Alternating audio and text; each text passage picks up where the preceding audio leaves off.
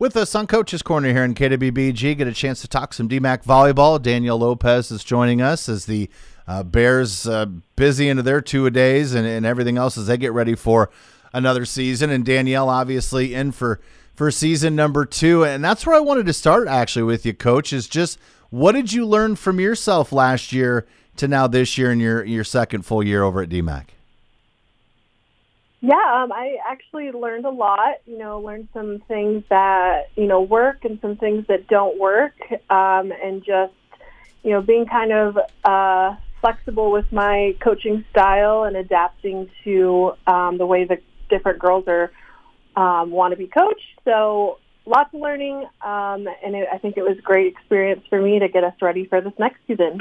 How was recruiting? How how did this? And this is from obviously when we talked to you last year because now you're starting to get into that cycle where you're getting to learn not just and I think sometimes people forget about junior college. It's not just you're learning the juniors and seniors, but you're learning sophomore, freshman, and heck, you may even start learning some of the eighth graders as well as they come up because building relationships I know is is such a big deal. But how did this second go round now as being the head coach with recruiting? How are you received uh, this past summer, spring, and winter?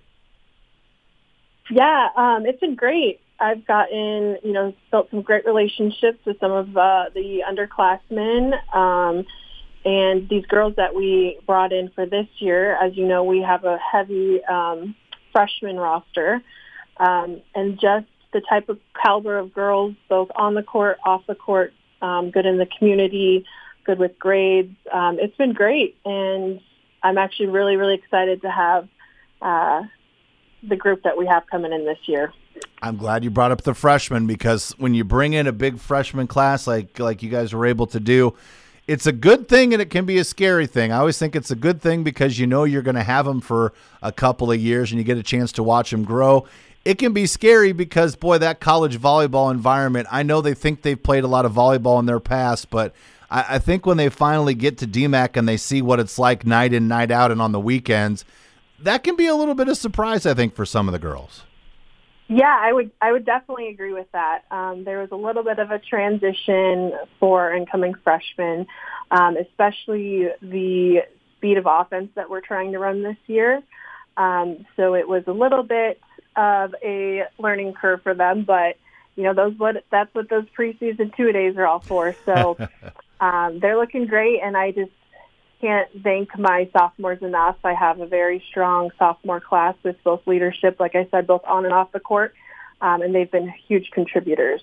So well, and, I, and, that's what I was going to ask you about because I know you've been real excited about what this sophomore group has done, and you were excited with them last year going into the off season. Sounds like they might have put in a lot of work, Coach. They're excited about this year too. They are, yes. Um, you know, they put in a lot of work in the spring. Um, spring season, we only had six players, so they were playing every position. um, so getting that experience and those uh, tons of additional reps.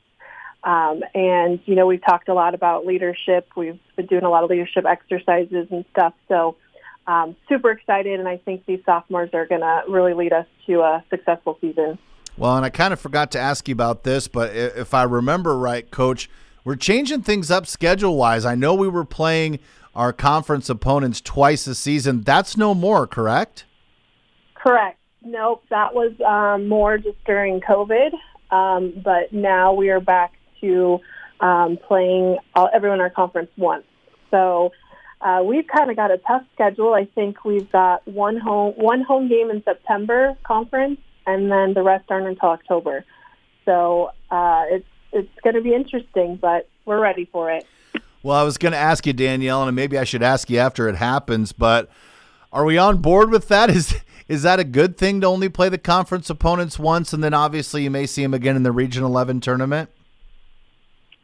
Um, myself, I'm a fan of playing them twice home and away, um, just because I feel like you get a true conference champion then. Um, because you may be playing, you know, we may play Iowa Central and Kirkwood, you know, our first or second conference game, and you know we could be a completely different team come October. So um, I am a fan of the home and away. So, but not everyone is. So I'm not sure if we'll get back to that. We got outvoted. We got that. Sounds like we got outvoted. Danielle, is that true? Yes. Yeah, I got outvoted. I got you. I got you.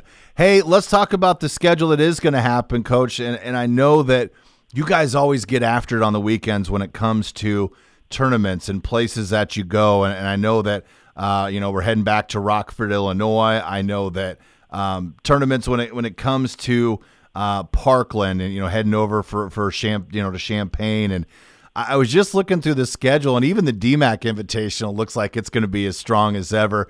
You guys are going to get after to get on the weekends, Danielle, just because the weeks are going to be difficult. We're, we're not going to we're not going to let up on the weekends, are we? No, not at all. Um, like I always tell the girls, is you know our weekends are preparing us for our conference games. Um, so, yep, we're going to Rockford this weekend, and then you know we're getting great competition at the Parkland tournament. Um, we also were invited and going to the Cowley tournament. Um, so, you know, get going to tournaments with the reigning national champions and runners up. I mean, you can't get better competition than that. No, you cannot. That's just not a big surprise, Danielle. I, I don't ever get a chance to see you play lesser opponents because you never seem to do that. So that's that's a positive thing. Um, with the schedule being the way it is, I know we've got some teams that'll get a chance to come in that are non-conference, Danielle. But boy, it sounds like if you want to see DMACC volleyball early, get to the to the matches you can because, like you said, that schedule you're kind of the road warriors in the month of October or September, I should say. Yes, that's, that's very true. Um, we do have on Tuesday, the 23rd of August, we are um, playing William Penn's, uh, both of their JV teams. So um, it's great for the community to come out and be able to see us. But then, like I said, yeah, I think we might have one additional home game in September, and then it's you know it's pretty much on the road. road warriors, Danielle. Road warriors, that's for sure. Yep. Hey, Coach, best of luck here this weekend as you guys, uh, speaking of hitting the road, but uh, get a chance to, to head over to uh, Illinois, and we'll look forward to talking to you here in a couple of weeks. Awesome. Thank you so much. You bet. Danielle Lopez again joining us. DMACC Volleyball here in Coach's Corner.